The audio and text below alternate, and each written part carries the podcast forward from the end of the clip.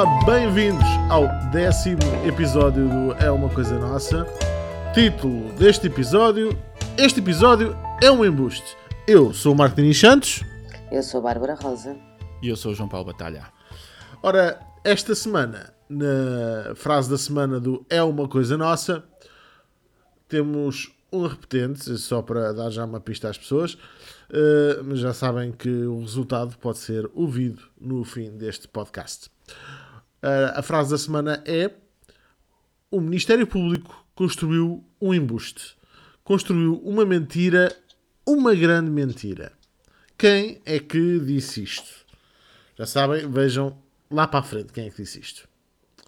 Ora, começamos o É Uma Coisa Nossa com um tema de justiça, não podia faltar. Aliás, Bárbara Rosa, esta é a semana da crise na justiça. O Conselho Superior de Magistratura anunciou processos disciplinares contra 2 juízes e um ex-juiz do Tribunal da Relação de Lisboa, Rui Gonçalves, Orlando Nascimento, que até se demitiu de presidente da Relação de Lisboa, e o jubilado Vaz das Neves, anterior presidente do mesmo tribunal.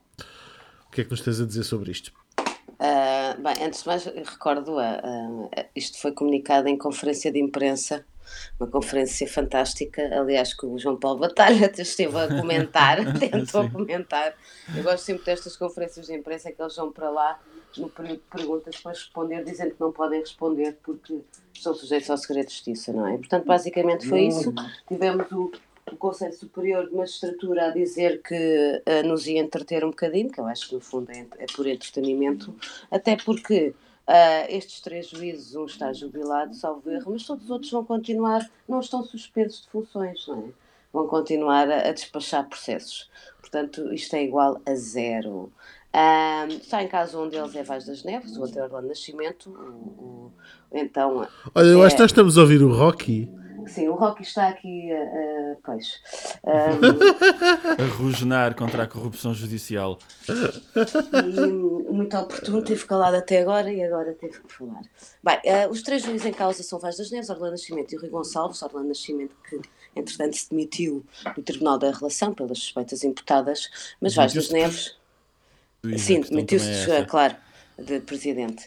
E Vaz das Neves, que esse tem um largo, parece que já é veterano nestas andanças de processos e inclusive é da acumulação de funções vedadas aos juízes. Portanto, Vaz das Neves acumulava a arbitragem, portanto, ou seja, a justiça privada, isto será para outro, davam vários podcasts a questão da arbitragem, e o certo é que é suspeito de ter violado o dever de exclusividade por ter trabalhado nessa área, e inclusive não esquecer, e é isso que também mancha aqui se calhar um pouco a imagem de Orlando Nascimento, porque enquanto presidente do Tribunal da Relação, Orlando Nascimento permitiu que Vaz das Neves utilizasse pro bono, ainda que não fosse, as instalações do Tribunal para fazer o seu negócio de arbitragem, inclusive do qual recebeu 280 mil euros.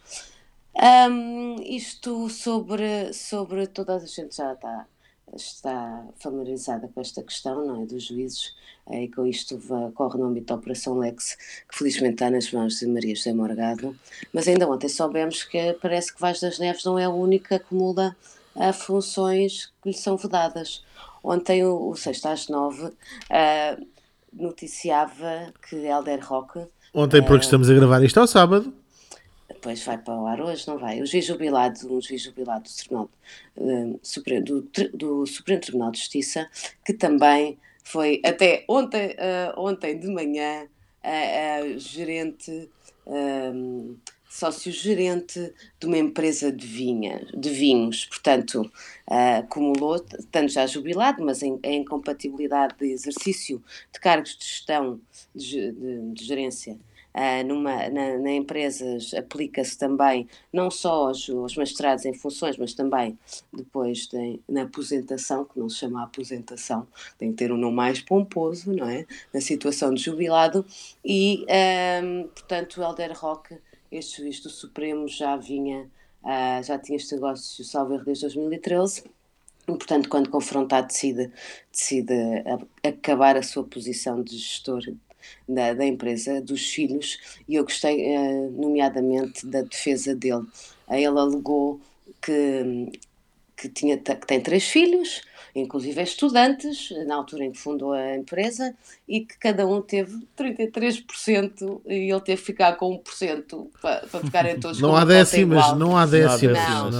Para capitalizar a empresa. Curiosamente, este juiz é também suspeito de estar envolvido em mais um caso de viciação de processos.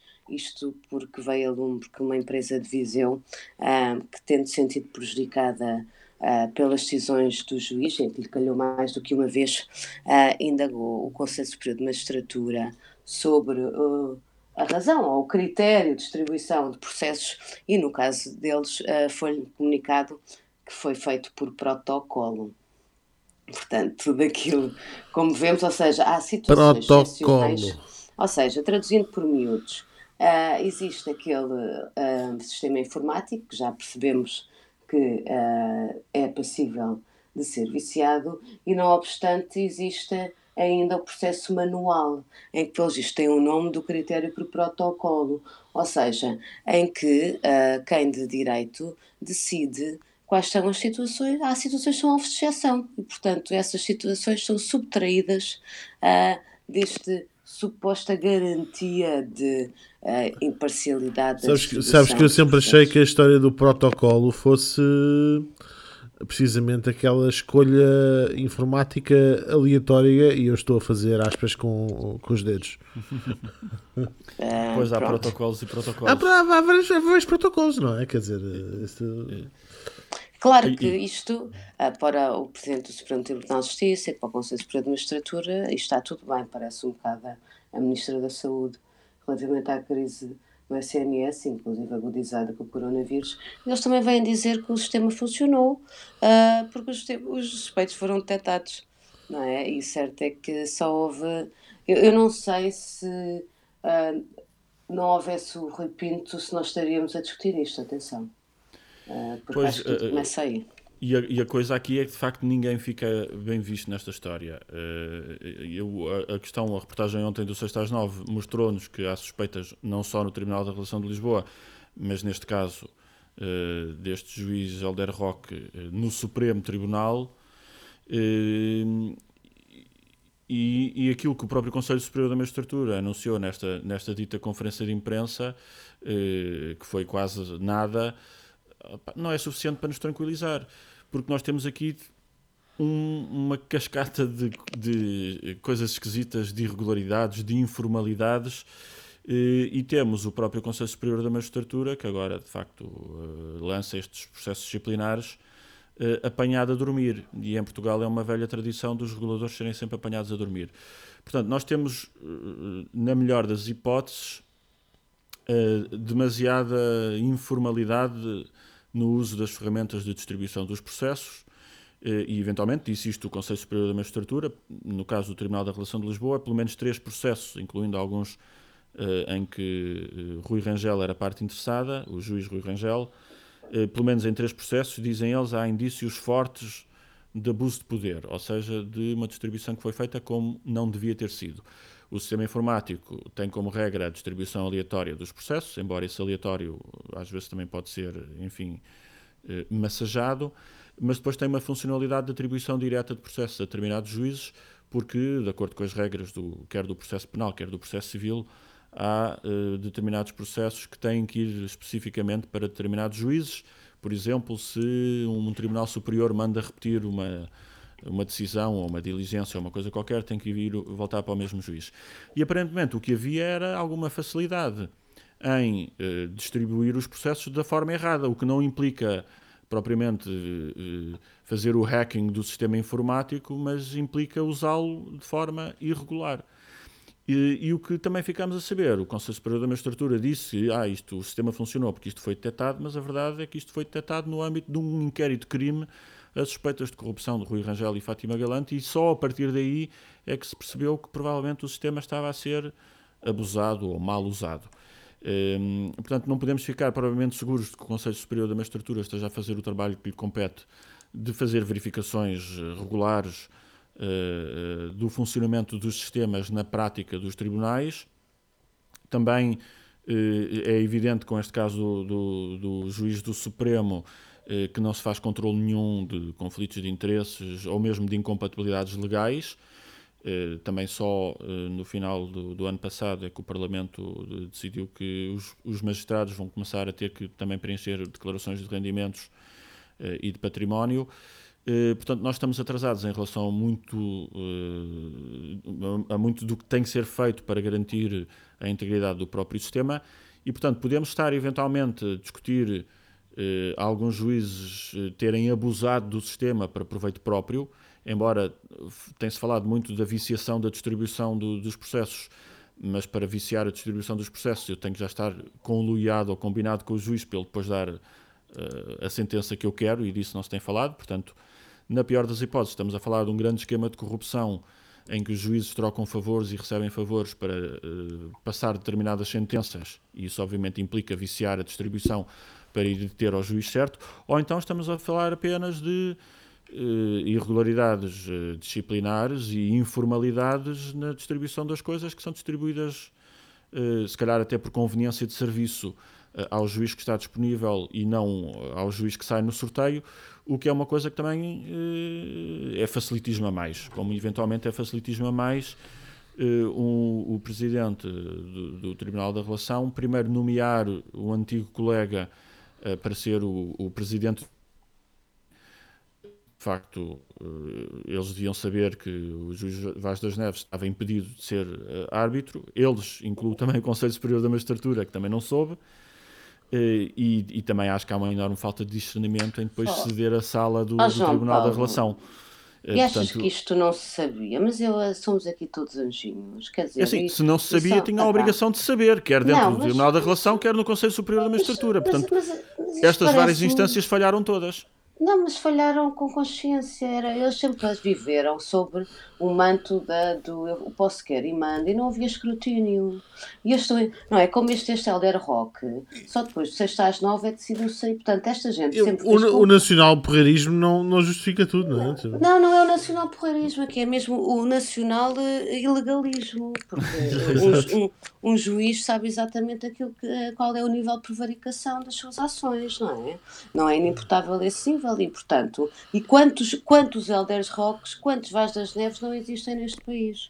Pois, e acho que há aí um déficit de escrutínio, mas depois, quando o sistema reage, também reage mal. Como a Bárbara disse, agora há uma avaliação disciplinar em relação a estes juízes, mas eles não estão suspensos. E, aliás, o Conselho Superior da Magistratura, nesta conferência de imprensa, o Presidente do Conselho e Presidente do Supremo Tribunal de Justiça chuta a batata quente para a nova Presidente do Tribunal da Relação, que, aliás, interina, era a Vice-Presidente, e que agora é ela que tem que decidir o que é que há de fazer ao anterior Presidente, Orlando Nascimento, que se demitiu, sem que esteja ela a acompanhar propriamente as averiguações disciplinares. Portanto, se calhar nem sequer tem dados para fazer uma avaliação da gravidade daquilo e se suspende ou não suspende os juízes ou que tipo de serviço é que lhes distribui que seja menos problemático. Quer dizer, mesmo quando entra com um processo de avaliação ou de averiguação disciplinar, o Conselho Superior da Magistratura não consegue fazer uma suspensão preventiva, chuta essa batata quente para a pobre da nova Presidente do Tribunal.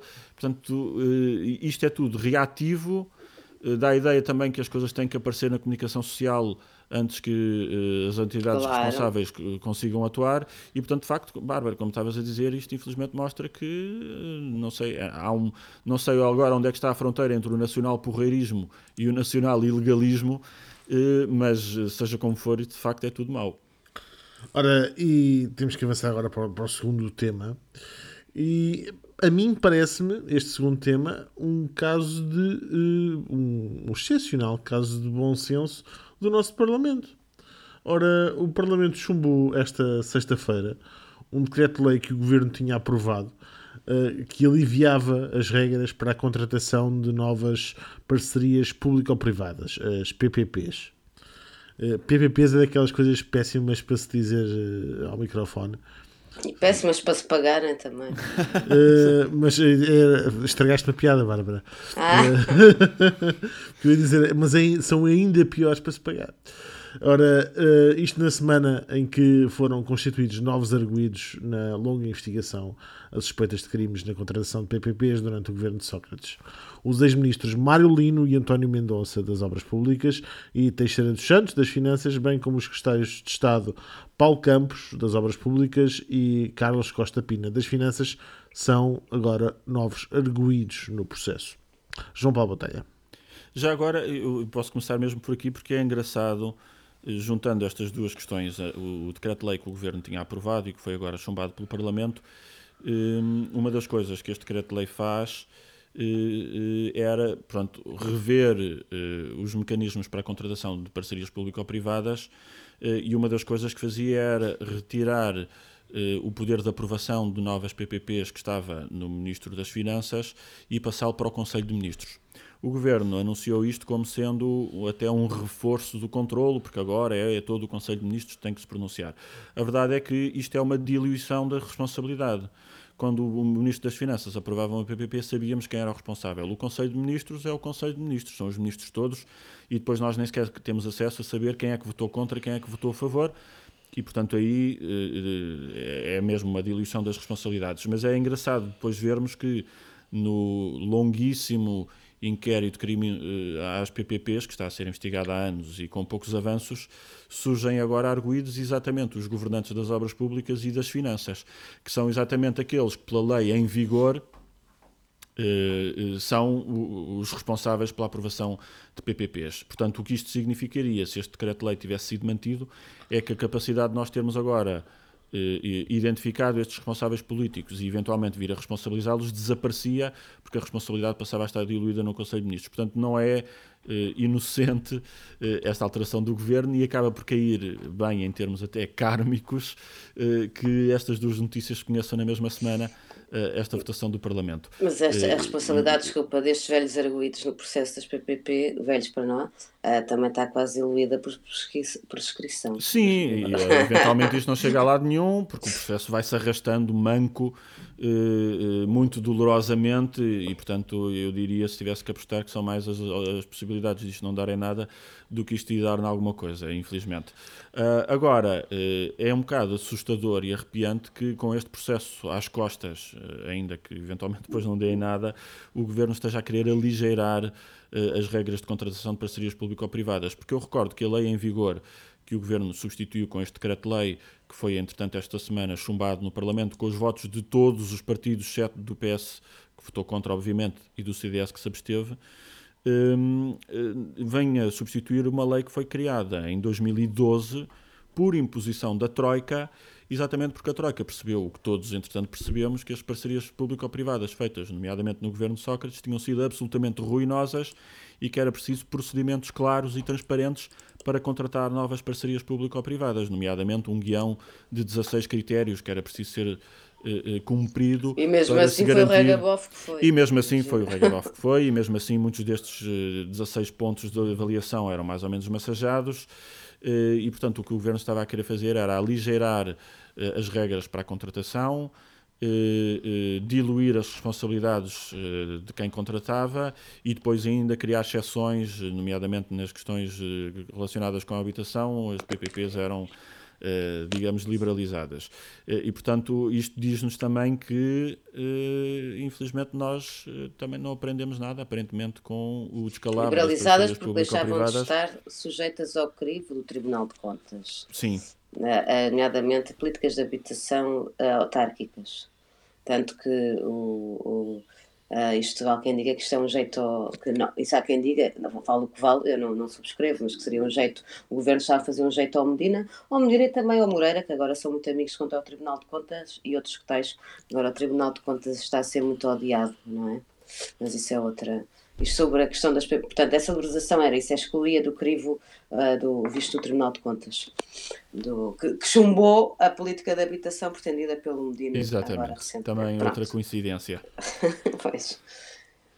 Eu quero só recordar que só para este ano o Orçamento de Estado de 2020 prevê só com parcerias público-privadas rodoviárias, depois há outras, do Ciresp, de hospitais, etc., mas só com as parcerias público-privadas rodoviárias vai pagar 1.500 milhões de euros em rendas aos concessionários, por um conjunto de estradas que está avaliado pelo Eurostat, que é o Organismo de Estatística da União Europeia, em 340 milhões.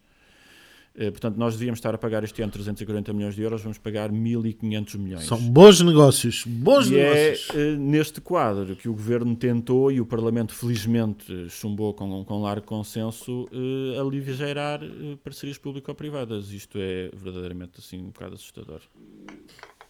Sabem para onde é que nós vamos agora? Para onde é que nós vamos agora? Para... Não, Bárbara, diz. Eu acho que sobre as PPPs esta semana foi uma semana cheia.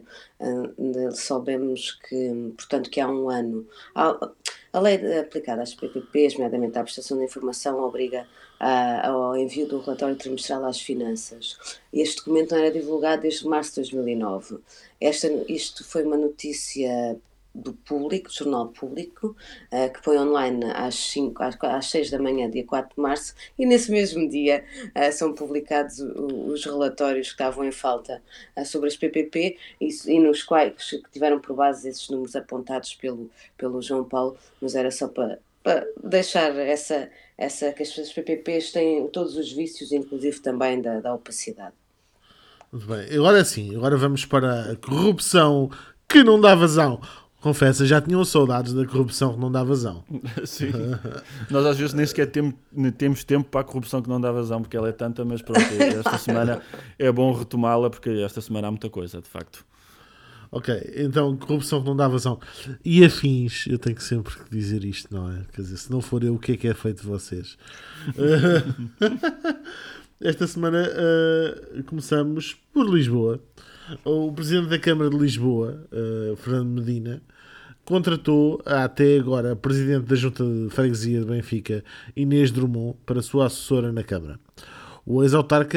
A ex-autarca vai ganhar 3.752,50€ por mês, mais IVA.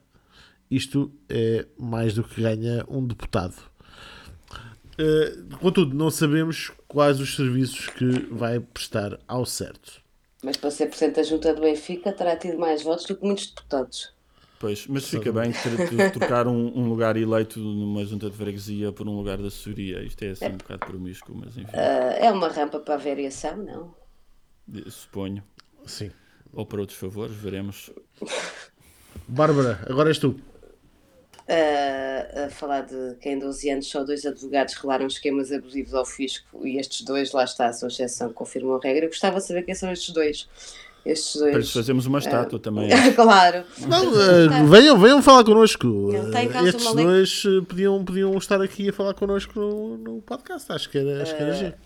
Está em causa uma lei que entrou em vigor em 2008, mas ao longo destes 12 anos o fisco recebeu apenas 94 comunicações sobre casos de planeamento fiscal abusivo. Portanto, estamos a falar de crimes fiscais, não é? Nomeadamente evasão e eventualmente branqueamento de capitais e afins. Claro que só destas comunicações apenas 2 foram advogados, e é curioso porque esta semana o Secretário de Estado dos Assuntos Fiscais, a propósito da apresentação de uma nova lei de obrigatoriedade de reporte à administração tributária sobre factos desta natureza, e que não é mais do que uma transposição de uma diretiva, naturalmente, ele disse que Portugal foi pioneiro com a obrigação de reporte à administração fiscal em 2008 de operações internas que possam configurar esquemas de planeamento fiscal abusivo. Portanto, nós fomos pioneiros em escrever uma lei, mais uma que se mostrou ser uma letra morta. Mas, há já alguma coisa em que somos pioneiros. Mas, sim, somos pioneiros em aprovar leis depois para nós cumprirmos, certamente, e nem fazermos cumprir. Mas já percebemos também que esta nova legislação que vem tornar obrigatório o reporte de esquemas de planeamento fiscal para advogados, contabilistas e outros intermediários, também está condenada, porque alguns deputados já a consideraram uma tirania fiscal. Portanto, pronto, quem quer fugir deve ter o direito. E quando são os próprios deputados a defendê-los, estamos bem conversados. Claro. João Paulo? Olha, eu tenho agora um belo negócio imobiliário que eventualmente até vai dar mais sumo nos próximos tempos, porque aparentemente o Presidente da RTP irá nos próximos dias ao Parlamento responder por isto. Soube-se nos últimos dias que a RTP vendeu aqui há uns tempos um terreno onde estava situada a antiga estação emissora em Miramar, em Vila Nova de Gaia, vendeu por 600 mil euros E o mesmo terreno, que foi vendido por 600 mil euros em 2016, está neste momento à venda num site de comércio imobiliário, de negócios imobiliários, como um dos melhores terrenos do Porto, Vila Nova de Gaia e Miramar, pelo preço de 12 milhões de euros. Portanto, a RTP vendeu por 20 vezes e o anúncio, menos. O anúncio era bonito. O anúncio... um terreno que diz o mesmo anúncio é ideal para a construção de uma unidade hoteleira, resort de luxo ou condomínio de luxo. Isso. Pois portanto, é... É serviço público da RTP estar a vender terrenos baratinhos para resorts de luxo, seja, para qualificar ali a ou seja, há menos de 4 anos foi vendida por 20 vezes menos, foi vendido esse terreno por 20 vezes menos, portanto. Lá está, só bons negócios. Hoje só temos bons negócios. Ora, sabe o que é um bom negócio também? Este que eu vou falar a seguir. É um negócio que normalmente enche os bolsos da malta. Vou-vos falar da Operação Iceberg. Normalmente queria aqui sublinhar as pessoas que dão nome a estas operações. Um grande abraço para a Judiciária, sim. Um grande abraço, porque a Operação Iceberg é divinal. E fala do quê? Corrupção na ASAE. Isso, façam ar de espantados. A Polícia Judiciária teve esta terça-feira 5 inspectores da ASAE por suspeitas de corrupção passiva. Em causa está a transmissão de informações privilegiadas a estabelecimentos comerciais. Sério? Que é uma coisa que nós nunca ouvimos falar na rua. Nunca... Eu quero só reforçar o meu elogio aos inspectores que deram o nome a esta Operação Iceberg, não só pela criatividade do nome, mas porque eu acho que também indicia que eles próprios estão à espera que isto seja mais volumoso e sumarento. A ponta do iceberg, exatamente. Isto é a ponta do iceberg. É um caso a seguir com interesse. Eu achava que tu ias dizer quanto aos efeitos ia ser congelados. Também pode ser. Eu acho que pois. Bárbara, agora és tu a falar sobre o Supremo. É, o Supremo, isto é caso para dizer que o Supremo limpa melhor, o Supremo Tribunal de Justiça, portanto, veio esta semana, ficámos a saber que ele considera que os dirigentes, ou ele, não é o Supremo, os senhores juízes conselheiros do Supremo, tá, consideram que os dirigentes ou meros funcionários das instituições particulares de solidariedade social declarar jurisprudência, vão deixar de ser investigados, acusados e condenados por peculato, participação económica em negócio, abuso de poder, corrupção ou outro dos crimes previstos no capítulo 4º do Código Penal para pessoas no exercício de funções públicas. Ou seja, isto significa que os senhores juízes entenderam que os dirigentes e os funcionários das IPSS não são considerados funcionários públicos, o que, ao nível da alivia-lhes a responsabilização no exercício de funções. Eu lembrei-me logo de quantas raríssimas que por aí andam não terão também ficado aliviadas com esta jurisprudência, não é? É, pelo menos vai desobstruir os tribunais, o que é uma maravilha. Sabes o que é que não desobstrui? O Novo Banco. Não desobstrui. O Novo Banco anunciou prejuízos as contas de 2019 com prejuízos de 1.058 milhões de euros, o que é uma chatice para o Novo Banco, mas anunciou no mesmo momento que vai pedir mais 1.037 milhões de euros do Fundo de Resolução, o que é uma chatice para nós.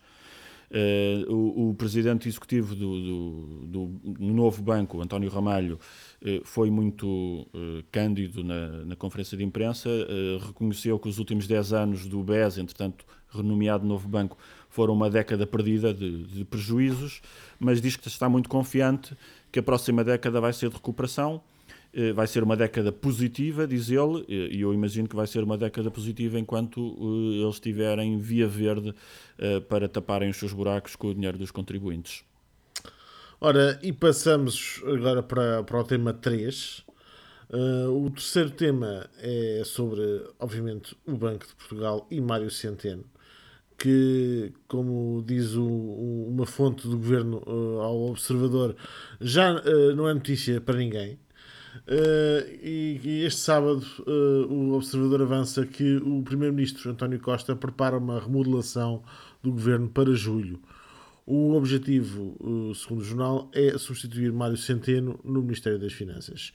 E o sucessor terá como primeira tarefa propor Mário Centeno para Governador do Banco de Portugal. Este é um tema que nós já falámos aqui, mas é sempre bom voltar a ele quando há assim informação sumarenta, não é, João Paulo? Pois, e seguramente ainda vamos falar mais. Agora está aqui nesta notícia do Observador, está de forma muito assertiva uma fonte não identificada do Governo a dizer isto já nem é notícia para ninguém, portanto vai mesmo acontecer, é facto consumado, não chateiem. E o que é mais engraçado é que o Governo já está a preparar não só esta eventual remodelação que poderá colocar o grande amigo do Primeiro-Ministro, Pedro Cisa Vieira, que é Ministro da Economia, como novo Ministro das Finanças. Eu não sei o que é mais pecaminoso, se ia sair o Centeno no BDP. Igual, olha, que tentar ver o que é mais pecaminoso em qualquer dos temas que nós temos neste podcast é um trabalho sem fim. Deste caso em concreto, entre estas transferências, percebes? E, portanto, o Governo já está a preparar a argumentação para defender Mário Centeno, que passe diretamente do Ministério das Finanças para o Banco de Portugal. Aliás, o próprio Ministro das Finanças já tinha dito em fevereiro, numa entrevista ao Expresso, que não havia nenhum conflito de interesses, e até citou o caso do Ministro das Finanças de Espanha, Luís de Guindos, que passou diretamente do Governo para Vice-Presidente do Banco Central Europeu, e do Ministro das Finanças eslovaco, o Peter Kazimi, que também foi do Governo para o Banco Central eslovaco. Mas em Portugal também temos casos de boas práticas, não é? Exatamente, também há boas práticas em Portugal, e quais é estas que o Governo usa como precedente. Lembra ou prepara-se para lembrar, quando for ter esta batalha política e mediática, que o Miguel Beleza, que foi Ministro das Finanças de Cavaco Silva, entre 90 e 91, em 92 foi logo nomeado Governador do Banco de Portugal, e o seu antecessor, que era Tavares Moreira, também tinha sido Secretário de Estado do Tesouro e saído logo para o Banco de Portugal. Portanto, tudo bons exemplos de grandes práticas. E o Governo a dar exemplos do tempo do Cavaco. É maravilhoso. Exatamente. É maravilhoso. Não é? Isto é uma estupidificação, não. É que eles tentam fazer de nós, quer dizer, isto é aquela, menos, não é? Há aqui um manifesto gritando, conflito de interesses, ponto, não venham cá falar, o outro também fez. Quer dizer, não se infantilizem tanto, por favor.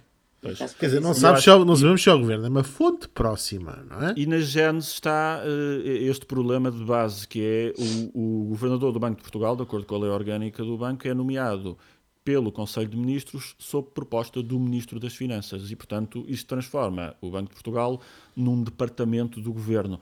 E, portanto, eu gostava muito que nós revíssemos a forma de escolha do Governador do Banco de Portugal, nomeadamente fazendo um concurso aberto. Há muitos economistas, até já têm havido artigos escritos a nomear 3 ou 4 que podiam ser excelentes Governadores do Banco de Portugal, incluindo alguns estrangeirados, ou seja, que vêm de fora destas redes do costume. Isso devia ser ponderado. Agora, o que de facto salta à vista é que há um conflito de interesses gigantesco entre alguém que andou a gerir o sistema financeiro a partir do Ministério das Finanças e ir agora supervisioná-lo a partir do Banco de Portugal. Vamos revelar dentro de momentos, senhores ouvintes, a frase da semana.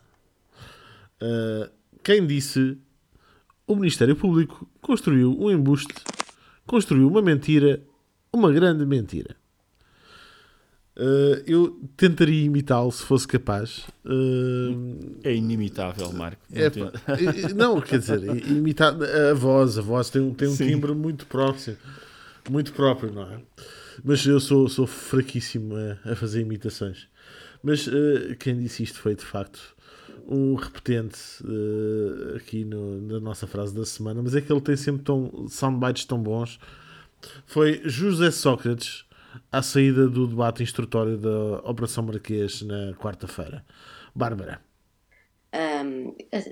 Isso, como nós estamos em pleno debate instrutório, a única novidade no meio daqueles esquemas todos que tem vindo a público, não há novidade neste processo, até a prova em contrário, que a novidade é da possibilidade das câmaras de televisão poderem entrar na sala do tribunal e, portanto, nós podemos também ver o bom jeito de José Sócrates em plena audiência falar com os meritíssimos, a sua humildade e fofice que o caracteriza, e está ele na posição de arguido, imagino-se. E há várias pérolas, nomeadamente, que decorrem das afirmações deles. Essa é de uma delas é a frase desta semana. A outra também eu gostei do arrastamento que o Sócrates fez a este caso que falámos já da Justiça em Portugal, sobre a questão da viciação dos processos. Sim. Portanto, o próprio Sócrates aproveitou vai. E depois há toda uma série, os advogados, os arguidos também, desde acusarem de batota a todo este processo e inclusive a distribuição. E, portanto, isto é um circo, não é? Um circo do saque aos recursos públicos e realmente... Olha, deixa-me dizer-te que circo de saque também é um bom nome para podcast. Fica aqui. E, no fundo, é o que esta Operação Marquês e este debate instrutório vai mostrar. Eu gostei de ouvir José Sócrates explicar que sim, que fez algumas pressões na Venezuela para se fazerem negócios, mas que eram pressões patrióticas, bem intencionadas. Ele disse que eram pressões genéricas, uma pressão geralmente é específica, é concreta, até em termos físicos, mas as dele eram genéricas e era para salvar empresas portuguesas, porque dizia que estávamos a começar a viver uma crise e era preciso equilibrar a balança comercial e aumentar as exportações e, portanto, mais do que corrupção que não dá vazão, tudo, é assim tudo pela pátria. Aliás, tudo pela pátria, exatamente. Nada contra a pátria. Não é? Eu imagino José Sócrates a dizer que nós somos todos uma cambada de ingratos, tendo em conta aquilo que ele fez pelo país, não é? Isto jamais poderia estar a acontecer. Dá-lhe uns anos. Dá-lhe uns anos. Dizia-se que nos Estados Unidos dizia-se que o que é bom para a General Motors é bom para os Estados Unidos. Nós, como não somos os Estados Unidos, temos que nos comparar. O que era bom para o Grupo Lena, o que é bom para o Grupo Lena é bom para Portugal, não é? É a mesma dimensão, mas nós somos mais modestos e pronto, fica assim. Olha, não, e sem nos 4 horas, falas agora em Grupo Lena, não esquecer, até que já falámos daqui do caso do TGV, Rosário Teixeira, na sua exposição de 4 horas, não deixou escapar a criatividade, ou utilizo outra palavra, que o governo José Sócrates teve em ter conseguido incluir o Grupo Lena no consórcio Elos, o tal que ficou com o TGV, apesar do Grupo Lena ter perdido o concurso. Portanto... Mas Sócrates de facto é criativo, isso há que dizer. E há que estar lá para os amigos quando os amigos estão lá para nós, é só o que eu tenho a dizer. Isto no fundo é uma perseguição, isto é Sócrates. É um embuste, lá está, é um monumental embuste. E nesta onda de embustes que nós trazemos aqui, não é? Porque é o nosso título deste episódio. Aliás, este episódio é de facto um embuste. Voltamos, tenho a dizer que voltamos para a semana, se não nos enganarem entretanto. Eu sou o Marco de Michantos. Eu sou a Bárbara Rosa. E eu sou o João Paulo Batalha. Ou então é tudo um embuste. E este não é uma coisa nossa. Até para a semana.